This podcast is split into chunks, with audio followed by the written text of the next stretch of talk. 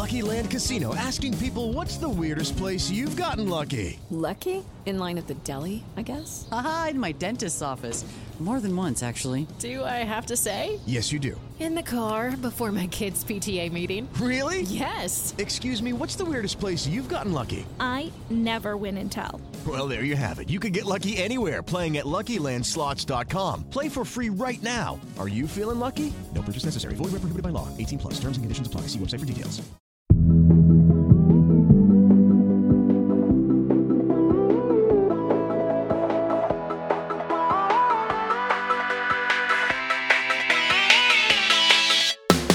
I'm Rachel Hampton, and you're listening to I C Y M I. In case you missed it, Slate's podcast about internet culture, and it has been a while since you've heard me do that by myself. Well, today I'm doing it by myself because we actually have a special treat. We are bringing you a very fun episode from Slate's award-winning Decoder Ring podcast. In this episode, Decoder Ring explores the unwritten rules of a fifty-year-old live music phenomena, the mosh pit. Decoder Ring talks to concert goers and a heavy metal physicist.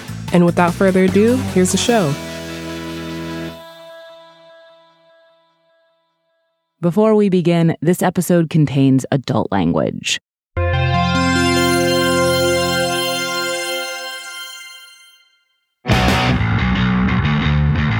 In nineteen ninety-one, when Joel Meyer, a senior editor and producer at Slate, was fourteen years old, he went to the very first Lollapalooza concert tour when it stopped in Saint Paul, Minnesota. It might have even been my first concert without a parent involved. There were so many bands he and his friends loved playing. Jane's Addiction, Living Color, and especially Henry Rollins from the hardcore band Black Flag. Oh, yeah! We thought he was kind of the coolest guy that we had ever seen.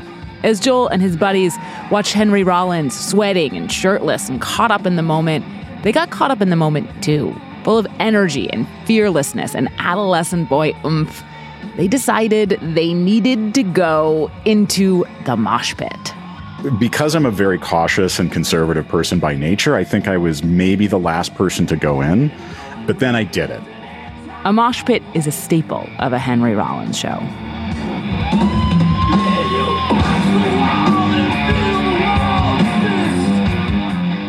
The problem is I wear glasses, and I have had to wear glasses since the fourth grade, and I can't see anything without them. Within about maybe twenty seconds of going into the pit, lost those glasses right away, and I was terrified.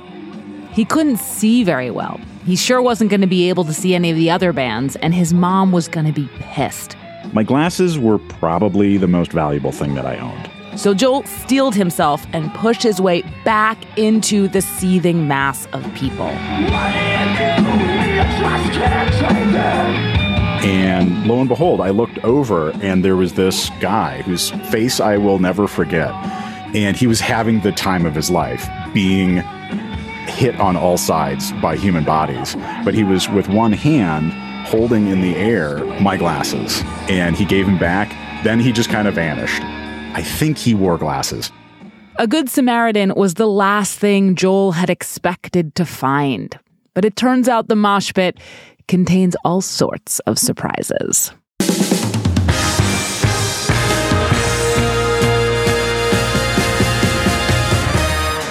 This is Decoder Ring. I'm Willa Paskin. The mosh pit has a reputation. It's a violent place inhabited by mostly white guys getting their aggression out. And you know, there's some truth there. But it's also a place where strangers will save your glasses, a place bound by camaraderie and, believe it or not, etiquette. In this episode, Decoder Ring's producer, Katie Shepherd, is going to satisfy her lifelong curiosity about moshing, a fifty-year-old cross-genre live music phenomenon that's alive and well to this day. She's going to speak with punks, physicists, and the people who just can't stop doing it to learn about moshing's unwritten rules. So today on Decoder Ring, what's really going on inside a mosh pit?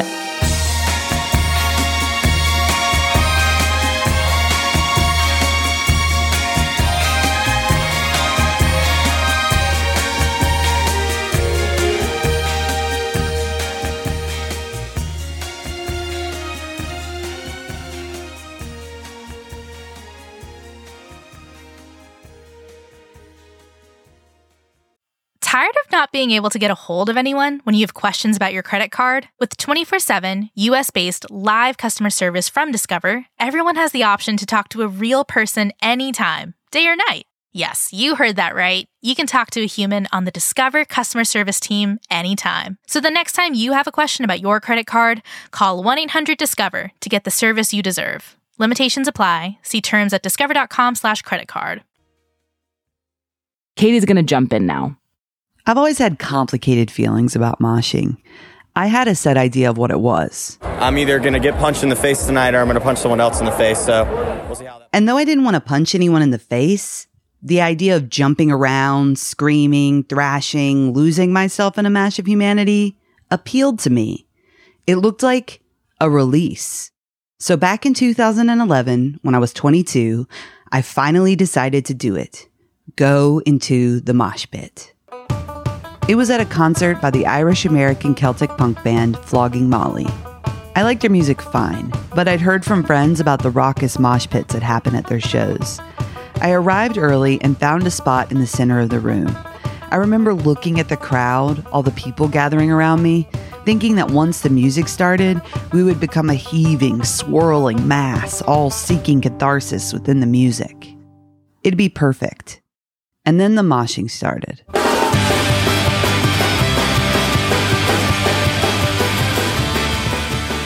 I lasted all of fifteen seconds in the pit. I wanted to like it, but I most definitely did not. It didn't make me feel liberated or free. It made me feel like I was about to get an elbow to the face. I was rattled, but I remember watching other people in the pit having the time of their lives. I know the mosh pit isn't for me, but damn, some people sure love it. And all these years later, I still want to know why. I started with where moshing comes from in the first place. Punk. Why do they like it so much? They gotta do something with their time. Nothing else is going on. It's the only form of revolution left. That's from the nineteen eighty-one documentary, The Decline of Western Civilization, about the L A punk scene.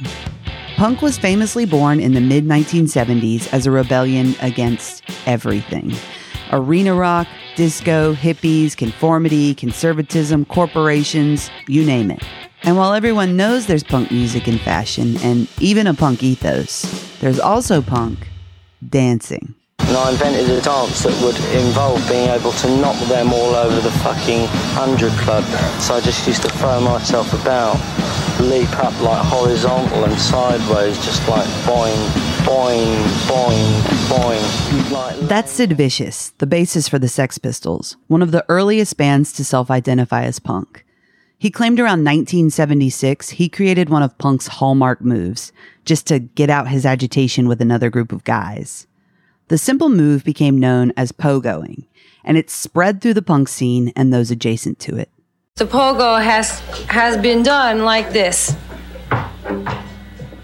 That's Debbie Harry of the new wave band Blondie. She's jumping up and down on a black and white Manhattan cable access show in nineteen seventy-eight. But you have to so, you know, arch your back and throw your head around.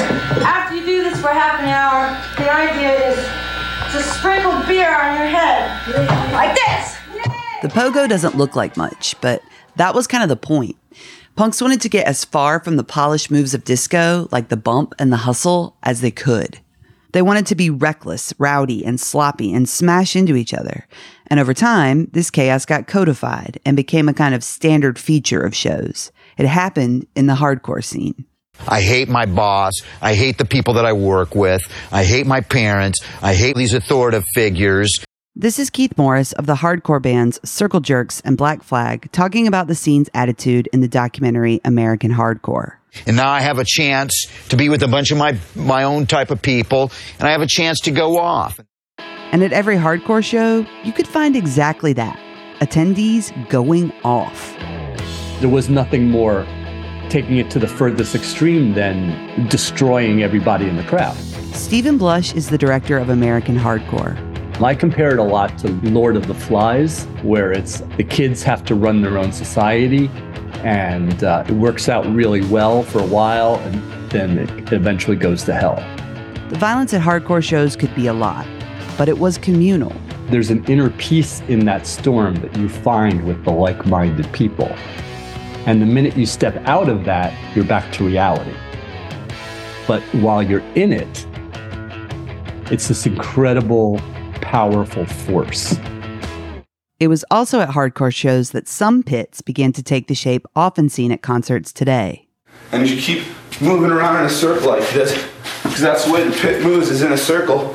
People jumping off. This is a scene from the nineteen eighty-three documentary Another State of Mind, about two punk bands on tour. Just keep moving around.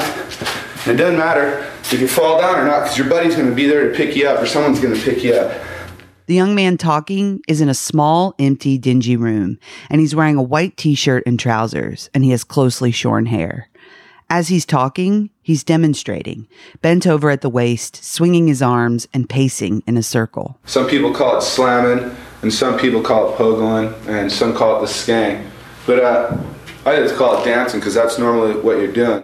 What he's doing is basically what we think of as moshing. But in the early eighties, most people weren't calling it that yet. As I understand it, the word mosh comes from a misinterpretation.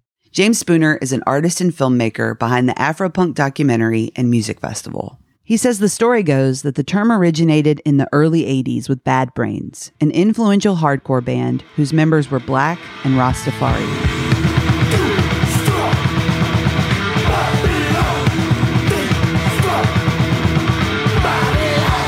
During a Bad Brains show, the lead singer said to mash down Babylon, which had appeared in a number of old reggae songs, like this one, performed by Leroy King. But the crowd misunderstood the Bad Brains singer. It's just funny to me, you know, I can assume like a bunch of white kids in the audience hear him say mash down Babylon and like don't already know that phrase and invent a completely new word. You know? Mashing, or moshing, was born. By the early nineteen nineties, it had spread to the dozens of offshoots of punk, as well as heavy metal and grunge.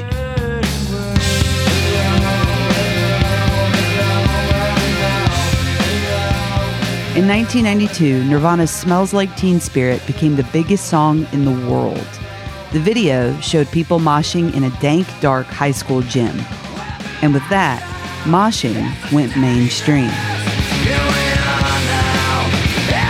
I remember being a sophomore in high school, walking into this club and seeing the mosh pit and understanding that these kids have no idea what they're doing. These are a bunch of kids who saw the Smells Like Teen Spirit video and are just bouncing off each other. They don't understand that there are moves. I have to be honest. Initially, it never really occurred to me that there were moshing moves either. I thought the whole point of moshing was that it was freedom to do whatever you want. But James, a longtime mosher himself, set me straight. The kids that people notice and are like, enjoy watch dancing are also just good dancers. James told me the first time he realized this was in his mid-twenties. He was dating a choreographer whose style was rooted in Haitian dance. She invited James to show some moshing moves to her dance group. And in return, the dancers showed him their own similar moves based on West African and Haitian dance. James noticed similarities in other styles, too. If you go to a Jamaican dance hall, they're doing like the Dutty wine. It looks a lot like headbanging. I've seen stuff in Jamaican dance halls that look more like W W F wrestling than anything I've seen at a punk show, which is why I say the whole world moshes. Moshing has a whole bunch of other moves. There's the two-step, a syncopated stutter step. There's also windmills, which are all about whirling your arms, and picking up change, which is punching your arms down toward the ground and then throwing your elbows back. Of course, there's headbanging, stage diving, and crowd surfing. There's also the much more nerve-wracking Wall of Death, where the crowd splits in two and runs at each other like they're in Braveheart. One, two, three, four, five. That Wall of Death is from a show by the band Lamb of God. But one of the things that James said that most convinced me the mosh pit isn't the chaotic, lawless place I thought was also one of the simplest. my first show, I went the wrong way in the circle pit and I got trampled. I never did that again. Nobody told me that, oh, the, the circle pit always goes counterclockwise. And this is just one of the ways there's some order at work, even if outsiders can't see it. What always excited me about this space is that there are a lot of unwritten rules to keep it constructive and not actually true chaos. It might look like chaos, but it's not. Christina Long grew up in the Midwest and has been moshing since she was a teen. She's the co-founder of Black Girls World. It's an organization that celebrates Black women and women of color who participate in heavy music genres. She co-founded the organization with her sister Courtney, who also loves to mosh. I'm usually described as a happy-go-lucky, sickly positive sometimes kind of person. And I'm like, if y'all knew the anger I had inside of me that I'm only allowed to express through these rock shows, through music. You need that outlet sometimes when you feel powerless. But Christina says that doesn't mean they haven't been knocked around some. I've had my glasses broken. I lost a shoe one time. I had an asthma attack one time. I had a guy get K O'd. He was completely knocked out, stone cold, and he fell on me. But in all those situations, the people around me helped. They didn't just ignore us. She says this kind of help isn't rare. It's one of moshing's unwritten rules. Well, the first rule is if somebody falls down, pick them up. If you see someone in trouble, somebody struggling, you gotta help them. But there's another, less chill rule, too.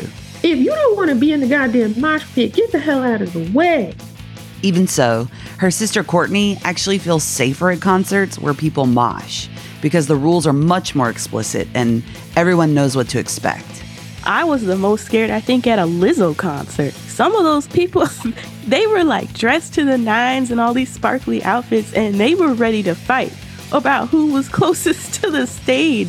I love Lizzo, but I would go with a friend for some protection. Christina and Courtney sense that mosh pits are, in their own way, orderly, is actually backed up by something surprising. Physics. More on that when we come back.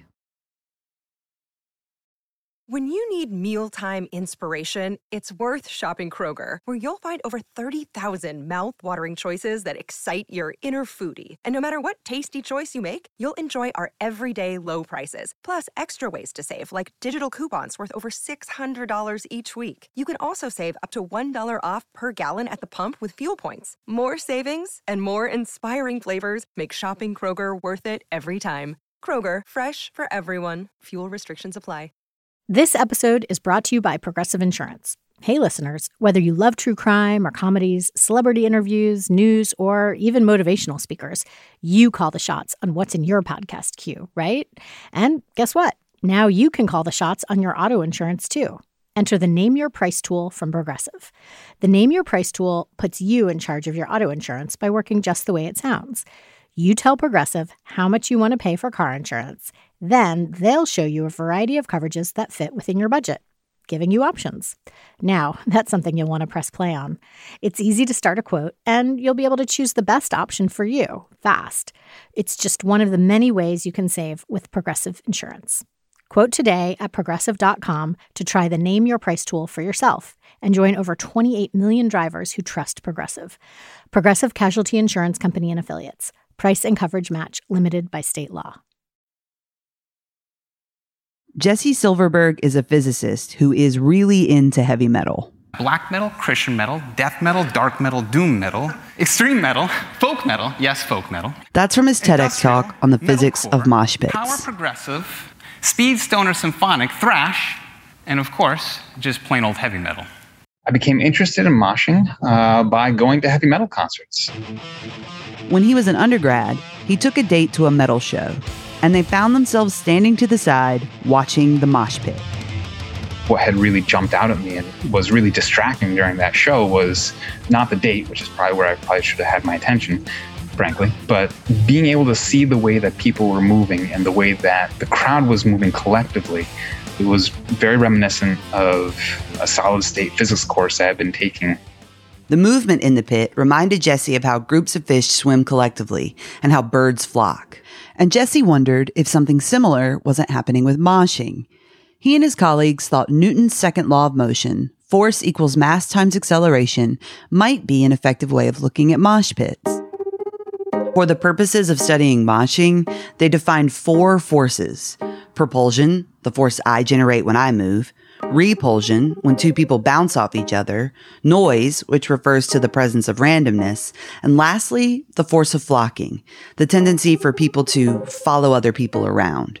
So the first thing that we did was uh, we wrote some computer vision image analysis code that quantified the motion of people in a mosh pit. The kind of motion they were quantifying was all of the jostling and bouncing and banging around people do in the pit before a circle starts to take shape.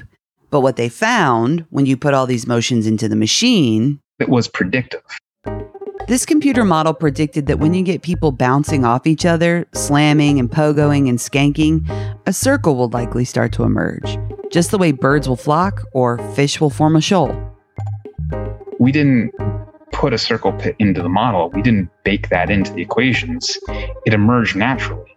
And that is something that is seen if you go to enough of these shows. You can create your own mosh pit simulation using the same tools Jesse and his colleagues did. We'll link to it in the show notes. And you'll see how the circle pit emerges naturally. It's just how humans arrange themselves when, you know, they're violently hurling themselves at each other in an enclosed space while listening to very loud music. But even as the pit has order, it's also not without its flaws. If there was a mosh pit of all boys and they're asking their female friends to hold their coats, the girls would be like, this is this is messed up. Sarah Marcus is the author of Girls to the Front, the true story of the Riot Girl Revolution about the punk feminist movement in the nineties. I don't just come to a show to be a coat rack while the boys mosh. Getting treated like a coat rack was just one thing. Another was that women and people with physical vulnerabilities would find themselves being pushed out of the pit by aggressive male dancers, which is why in the nineteen nineties, the band Bikini Kill started to make space for them at the front of the stage by screaming the phrase that gave Sarah's book its name. All girls to the front. I'm not kidding. All girls to the front. Even with efforts like this, it could be hard to tamp down the angst that moshing releases once it's out. Moshing is like, it's fun and it's this great release, but at the same time, like, you've you've opened that box and it's hard to to close it up again. In other words, moshing can also bring out the worst in people. You had like horrible fights breaking out at punk shows between like Nazi skinheads and anti-Nazi skinheads. James Spooner also remembers Nazi punks and skinheads at shows when he was growing up. By the early eighties, there were already uh, Nazi skins were a huge part of the punk community that we had to deal with. That wasn't like a, a weird anomaly in my small backwards town. And then there's moshing's biggest black eye. Shit is fucked up, man. No more water. Let's start a riot. Woodstock ninety-nine, yeah, the riots.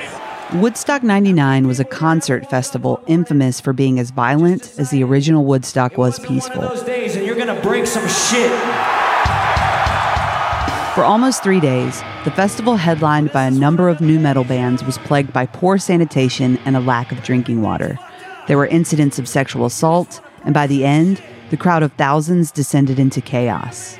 All of this was captured by M T V, which blasted images to its audience of burning fires and thrashing, seething crowds, all moshing as one.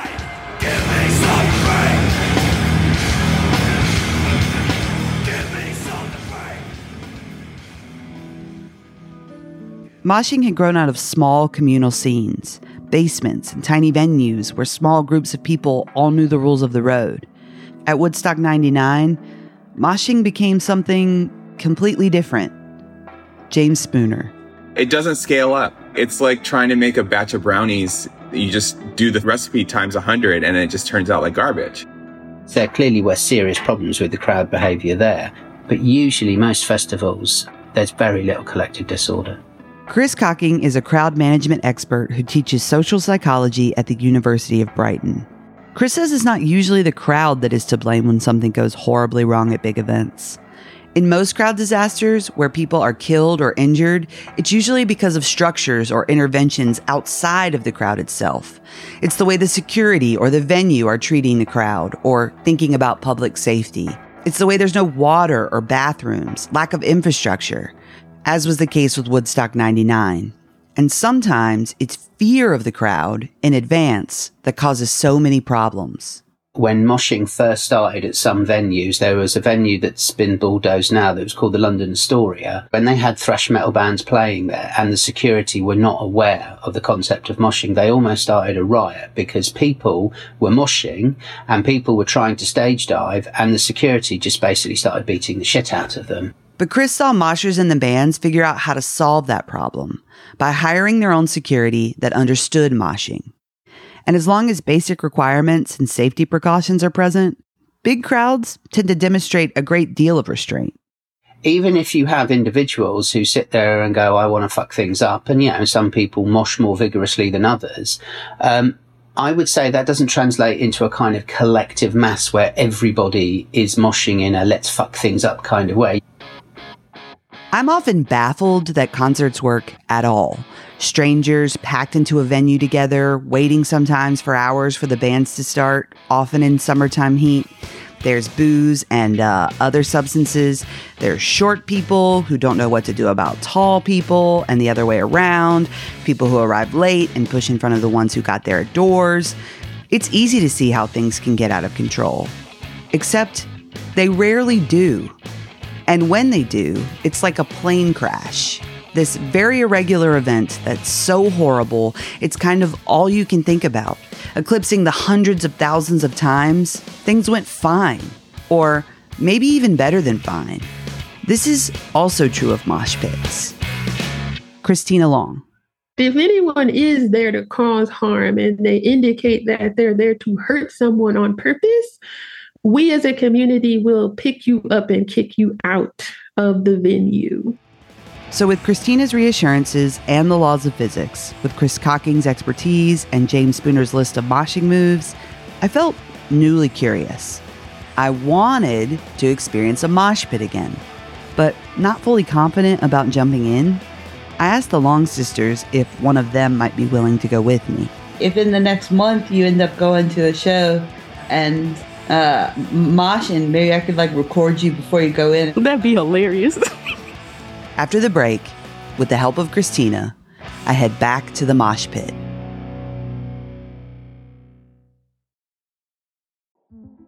In two thousand seven, T V network C B S dropped forty kids in the middle of the New Mexico desert as part of a brand new reality show. These kids would have to build their own society from scratch. And if this sounds like Lord of the Flies to you, well, it was meant to.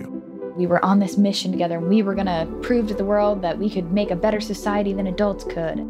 I'm Josh Gwynn, and I want to know what this wild T V experiment was really about. Split Screen, Kid Nation, a six-part podcast from C B C. Available now. Okay, so we're in Times Square on a side street here. I met up with Christina Long at a venue called the Palladium to see a metalcore show. A band called The Devil Wears Prada opened for another called August Burns Red. They've been around for at least a decade each, if not longer, and they're very well known in the scene. The Palladium holds about two thousand people, and as we entered, a small mosh pit was already moving in the middle of the room. I asked her why it wasn't right in front of the stage. She had to scream to be heard. The serious fans who've been waiting for hours to see their artists, they're not going to move. They're not moving. They're committed. Almost everyone in the pit was a man. When the show starts again, look around and see if anybody's staring at you. Like, any men are staring at you, because sometimes they're very shocked, like, a girl's here. And she likes it. Right? Soon enough, the band The Devil Wears Prada took the stage. Oh, it's fucking good to be back in New York City! Let's do it! One of Christina's favorite bands, The Acacia Strain, sums up what she loves about this scene. Earlier, she told me they start their shows by announcing that audience members were safe to express anger or any feelings they might have about being neglected and unloved.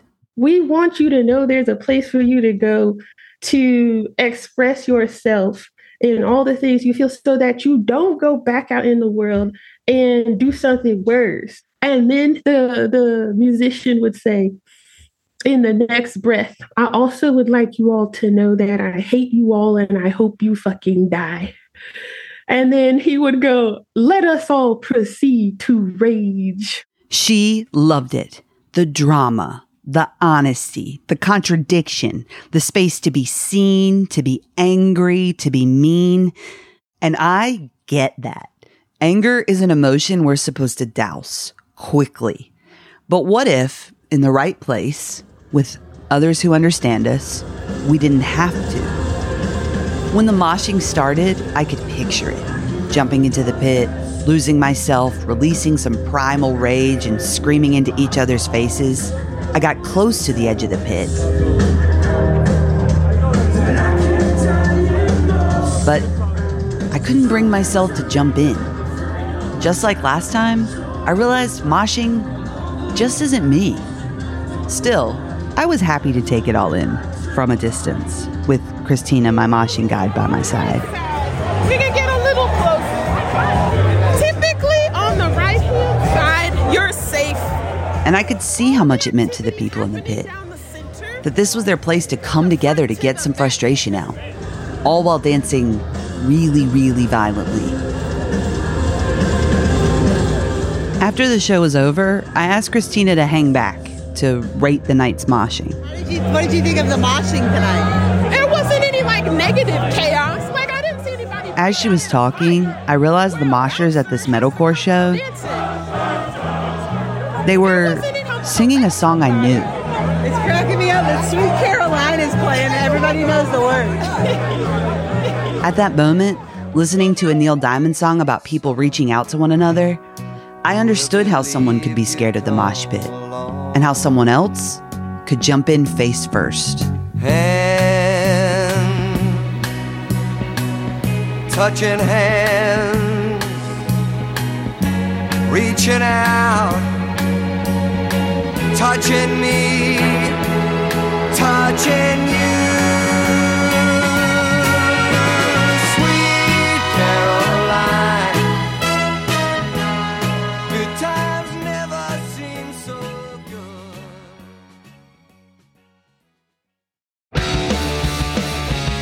This is Decoder Ring. I'm Katie Shepherd. And I'm Willa Paskin. If you have any cultural mysteries you want us to decode, you can email us at decodering at slate dot com. This episode was written by Katie Shepherd. Katie Shepherd and Willa Paskin produced Decoder Ring. This episode was edited by Andrea Bruce and Willa Paskin with help from Joel Meyer. Derek John is Slate's executive producer of narrative podcasts. Merritt Jacob is senior technical director. Thank you to Vivian Goldman, Paolo Raugusa, and Philip Moriarty, whose insights and research on moshing were crucial to this episode. If you haven't yet, please subscribe and rate our feed in Apple Podcasts or wherever you get your podcasts. Even better, tell your friends. If you're a fan of the show, I'd also love for you to sign up for Slate Plus. Slate Plus members get to listen to Decoder Ring without any ads, and their support is crucial to our work. So please go to slate.com slash decoder plus to join Slate Plus today. We'll see you next week.